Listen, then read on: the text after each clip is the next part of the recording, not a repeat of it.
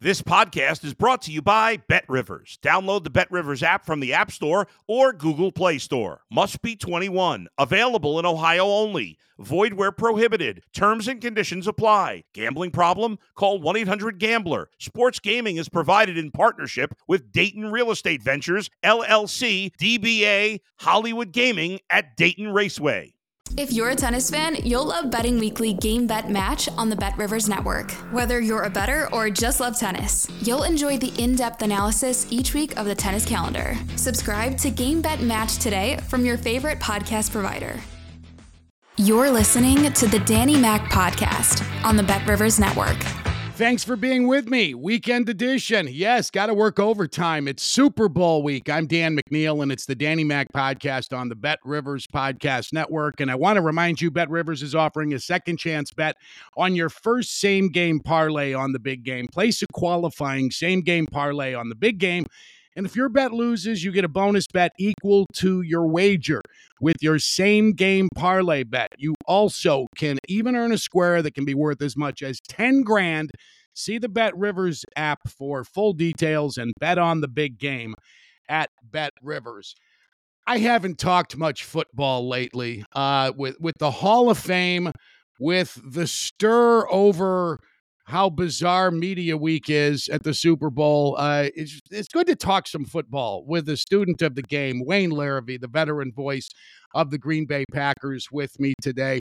Uh, man, it seems like forever since Championship Sunday. Let's kick the damn ball, Wayne. Is that how you're feeling? Exactly. I've got to tell you, Danny. First off, it's great to be on with you as always. Um, you know, we go way back. I mean, way back to the days when WGN was out there where the TV studio is on Bradley Place. Um, you know, off of uh, what was it, Addison Street uh, Addison, uh, in yeah. Chicago. Gosh, almighty.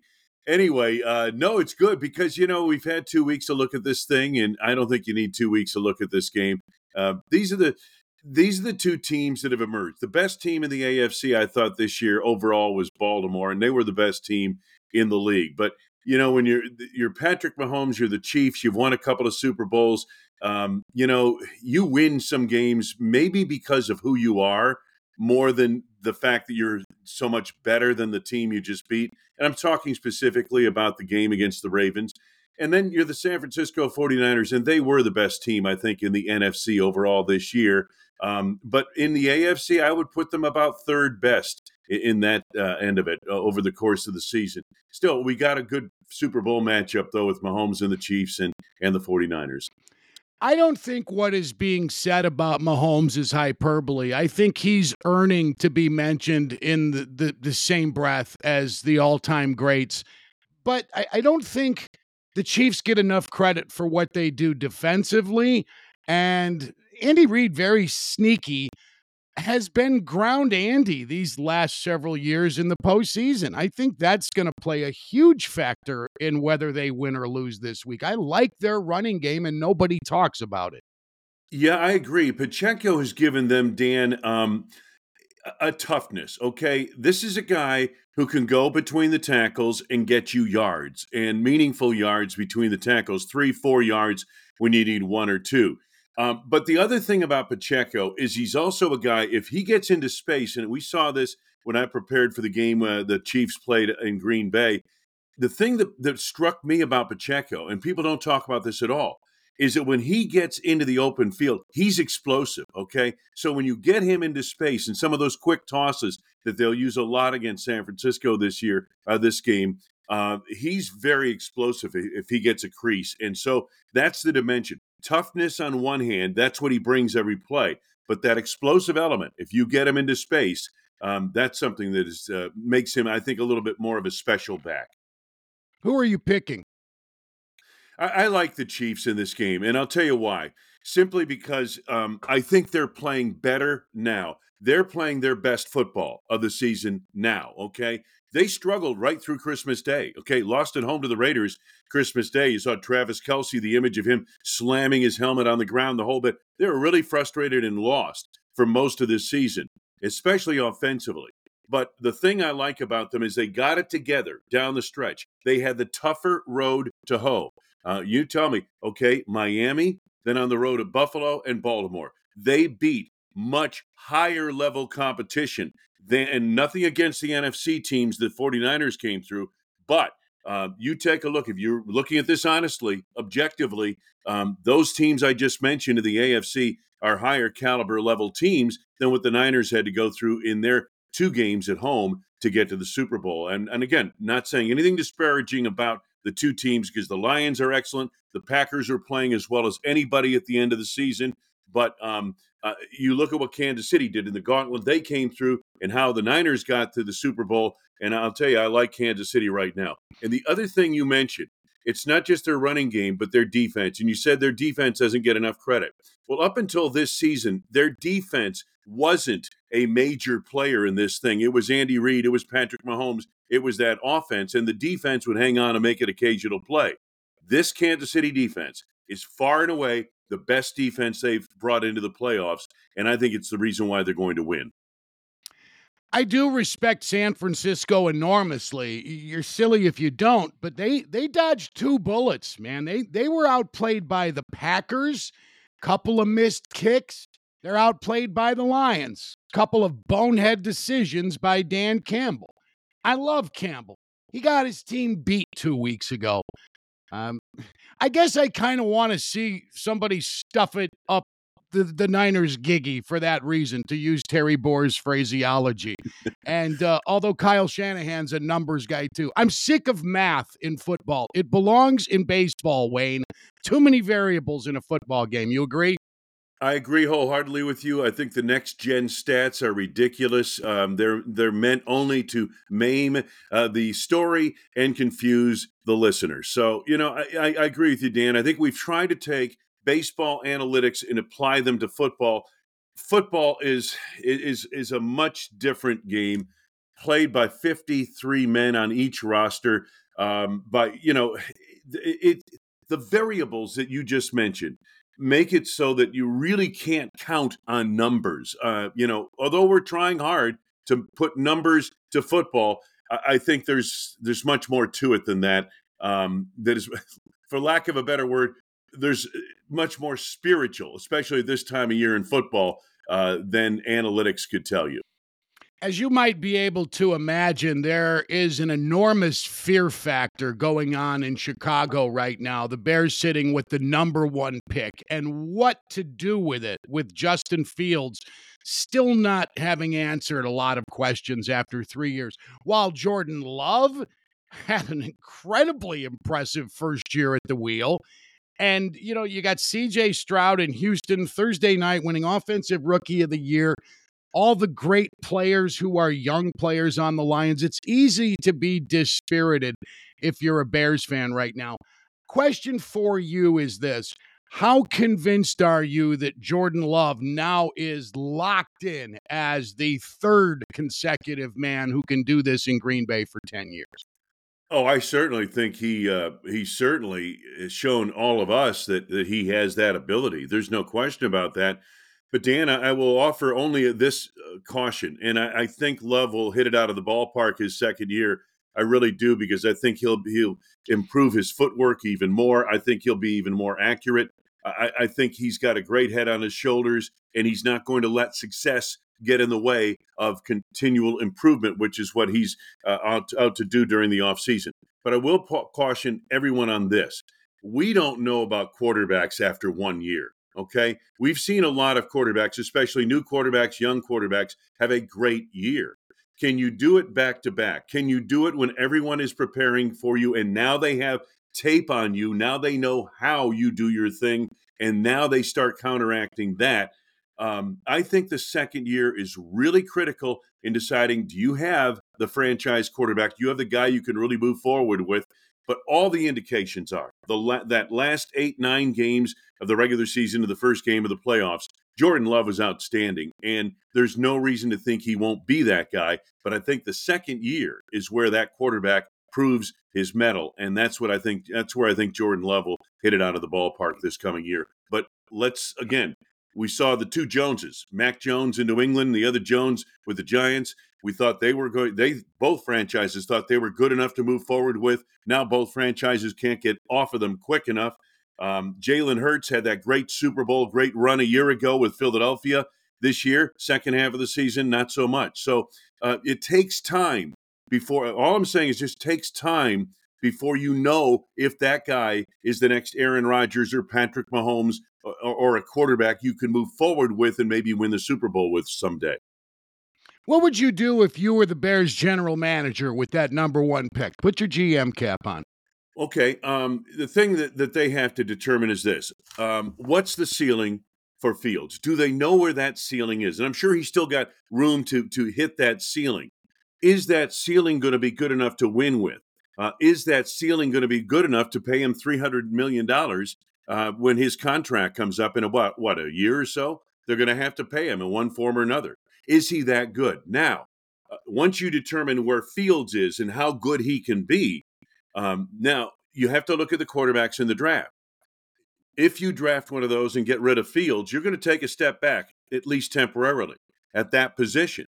But what you're trying to determine is Caleb Williams' ceiling in the end much higher than than Justin Fields. And if you determine that, then you're going to make that pick. You're going to pick Caleb Williams. You're going to suffer a little bit in the uh, short term, but then in the long term, you're going to have a guy whose ceiling is much higher, and maybe somebody after you. Uh, the other thing you're going to do is you're going to recalibrate uh, the time clock on that position, where you then have to pay the big bucks. Okay, instead of having to do it in a year or so, you're going to have to. You, you know, you're not going to have to do it for three years uh, or more. So um, I, there's a lot that goes into it, but the number one thing is this: they have to determine is the ceiling on these quarterbacks they're considering in the draft higher in the long run than that of Justin Fields. And that's basically it. That's really what it is. Um, I think in all other aspects of that football team, Dan, I, I saw a tremendous improvement. I think they need another frontline wide receiver, but they have a number one. I think they run the football exceptionally well. It's not just because the quarterback's been running either.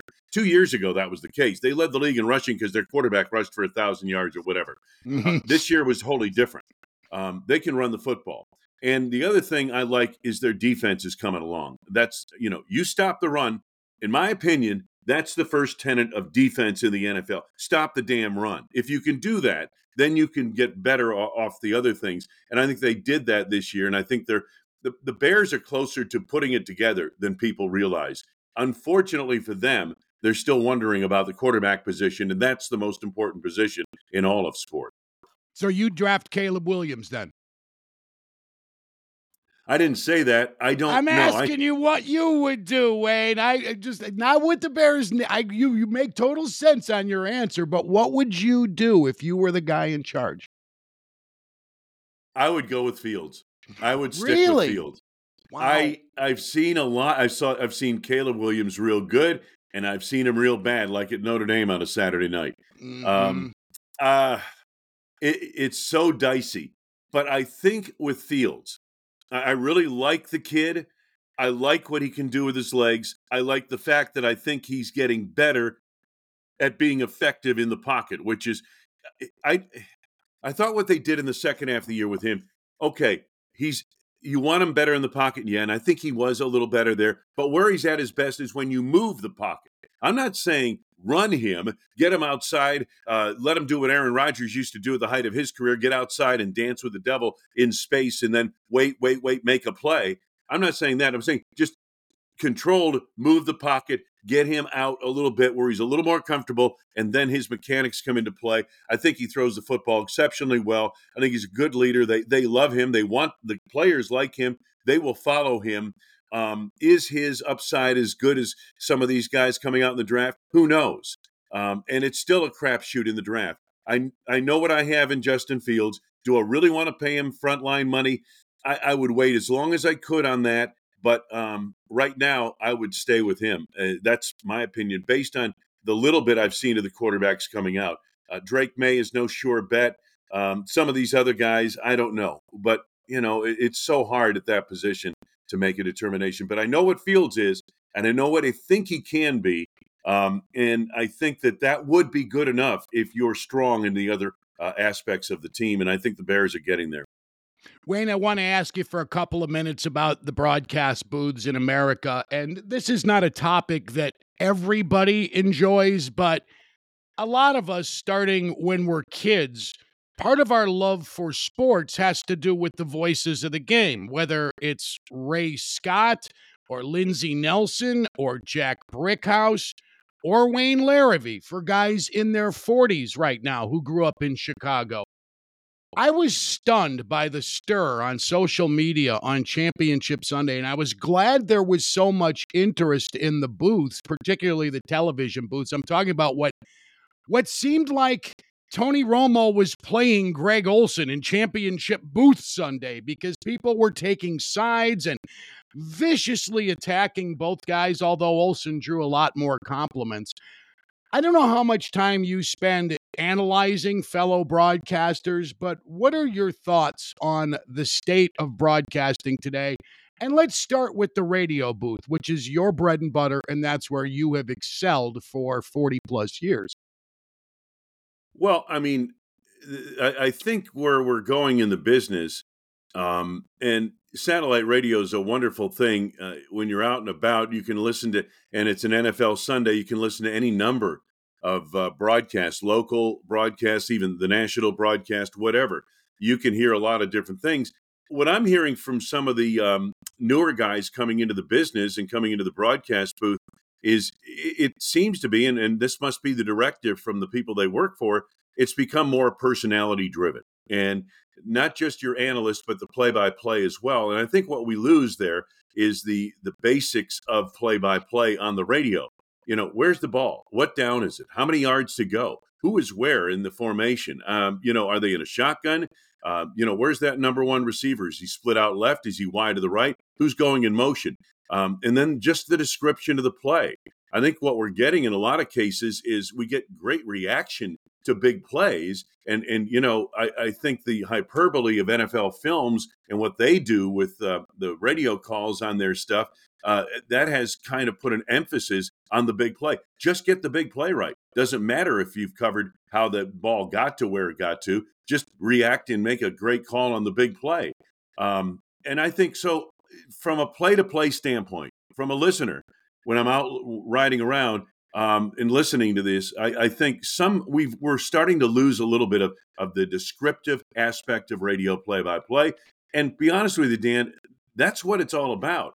And none of us give the score enough, by the way. You know, you jump into the car and, and you just want the score. And I don't give it enough. It, it, when I listen back on my stuff, I keep saying to myself, shouldn't you give the score by now?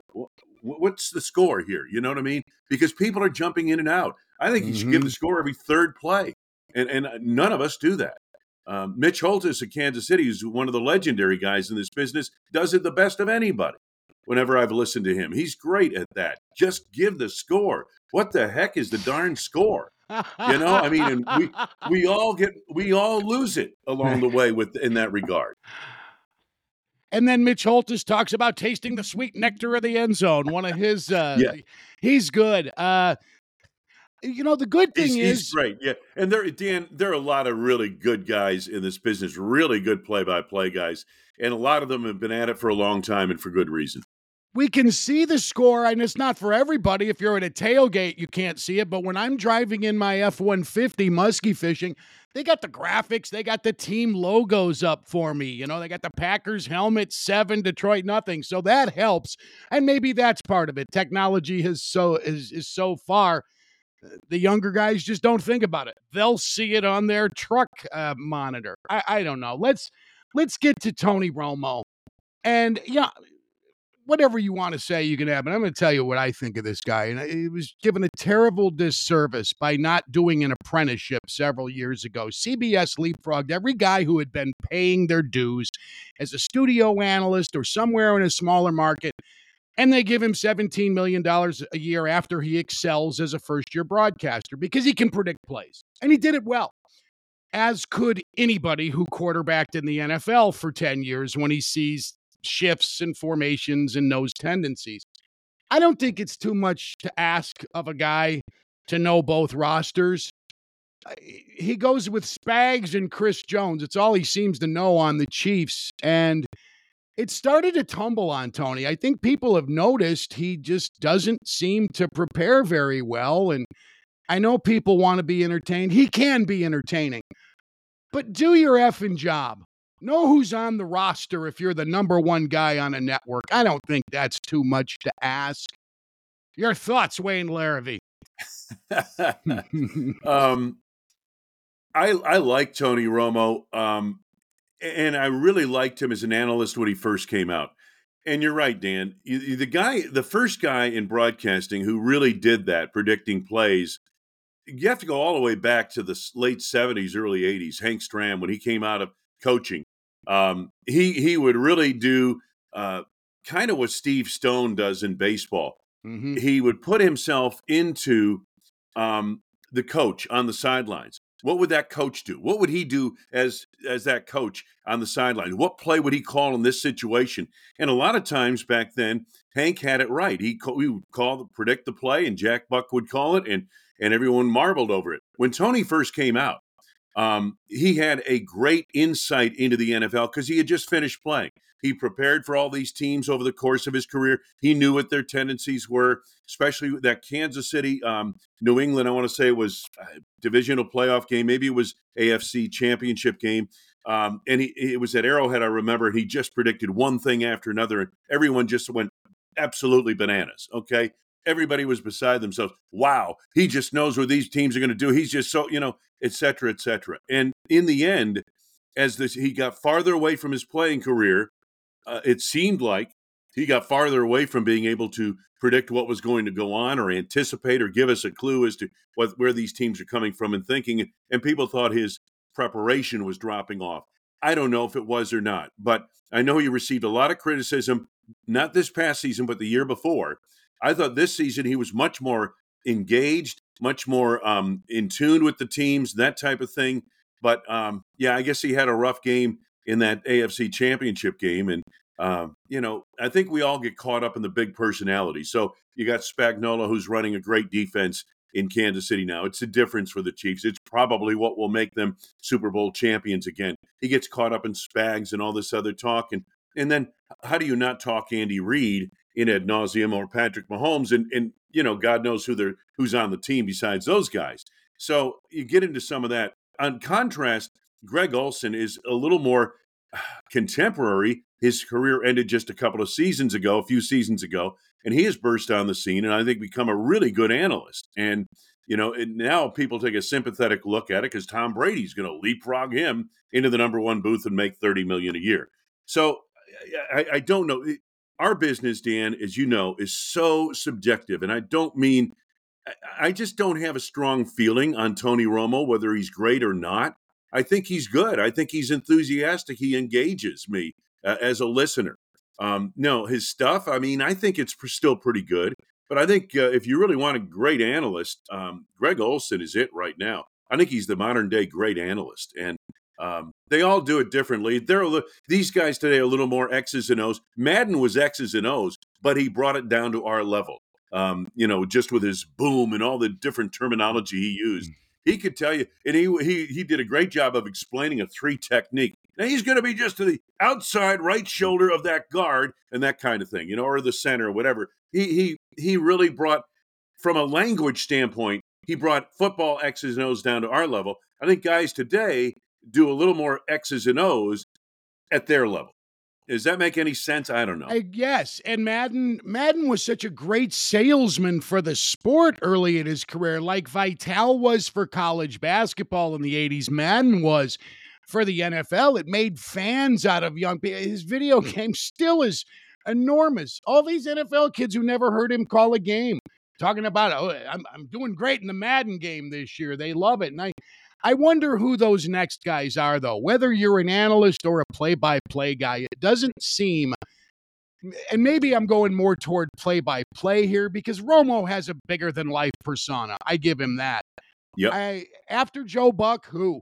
Doing games on television. Kevin Harlan's a great broadcaster. He's probably best suited for basketball. He's still very, very good. But who's the network voice who has who has presence? I don't see it anywhere. I, I really like Kevin Burkhardt. I, I think you know he's got presence. He's got a big uh, play call, and I think he pays attention to details as the play ensues. In other words, you know, it's it's one thing, and we all focus on it. We try to anyway. Hit the home run at the time the pitch is made, but how do you get there? You know, how do you work the count? How do you get that team down the field? Because not every play is a huge play. Um, I think Kevin is very good at that. Obviously, I think Joe Buck is is the um, uh, of this age of play by play guys. Uh, he's the best. Now, again, Al Michaels is a guy from a, a, different age, a little bit. He's the class before, but I, I do think um, you know Joe Buck is kind of to me the standard on television right now. Love Kevin Harlan on radio and TV. I think he does them both exceptionally well. Um, and some of the other guys, you know, they're they're good. There's some good guys out there. But I want to go back to something you said pursuant to the analyst, um, and even play-by-play guys. Play-by-play guys don't just burst on the scene; they they usually come up through the ranks. Analysts, not so much. It's a matter of your name. Are you the hot name coming out? Romo retires from America's team. He's the hot name. He gets into the booth first.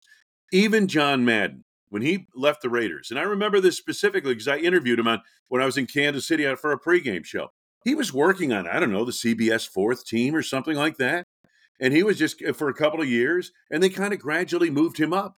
And by the time he got to the number one chair, he was fully blossomed as a receiver. He was a finished product. You know, he had matured in that regard. And I think that's why he he was as good as he was for as long as he was. I loved Enberg and Merlin Olsen over the years. I, I thought Dick Enberg was quintessential television. He and then Al Michaels, uh, those two guys to me stood out as, as two guys. You know, Enberg was a poet laureate uh, in in framing uh, the picture on television. Uh, there are a lot of good people in the business, and the networks have, have identified a lot of good play-by-play guys. But you're asking for the best, and I think you know right now today, Joe Buck. I like Kevin Burkhardt a lot. Um, those are the guys. Kevin Harlan's another guy that that they they deserve to be at the top of the heap. Wayne, always great catching up. Enjoy the Super Bowl this weekend, and let's hope when the schedule comes out, we don't see Bears Packers bookending the season again like we did last year. I'm agree. I'll agree with you on that, Danimal. Wayne Larrivee. You can catch him when you're driving around on Sirius XM. Find Packers Radio. He's going to give you the score at least every four plays. We'll see if he can get to three and match the Kansas City standard set by Sweet Nectar of the End Zone. I'm Dan McNeil. I'm produced by Sam Michael. Adam Delavitt is the big boss man at Bet Rivers. Enjoy Super Bowl 58, everybody. Back early next week. Thanks for listening to the Danny Mac podcast on the Bet Rivers Network.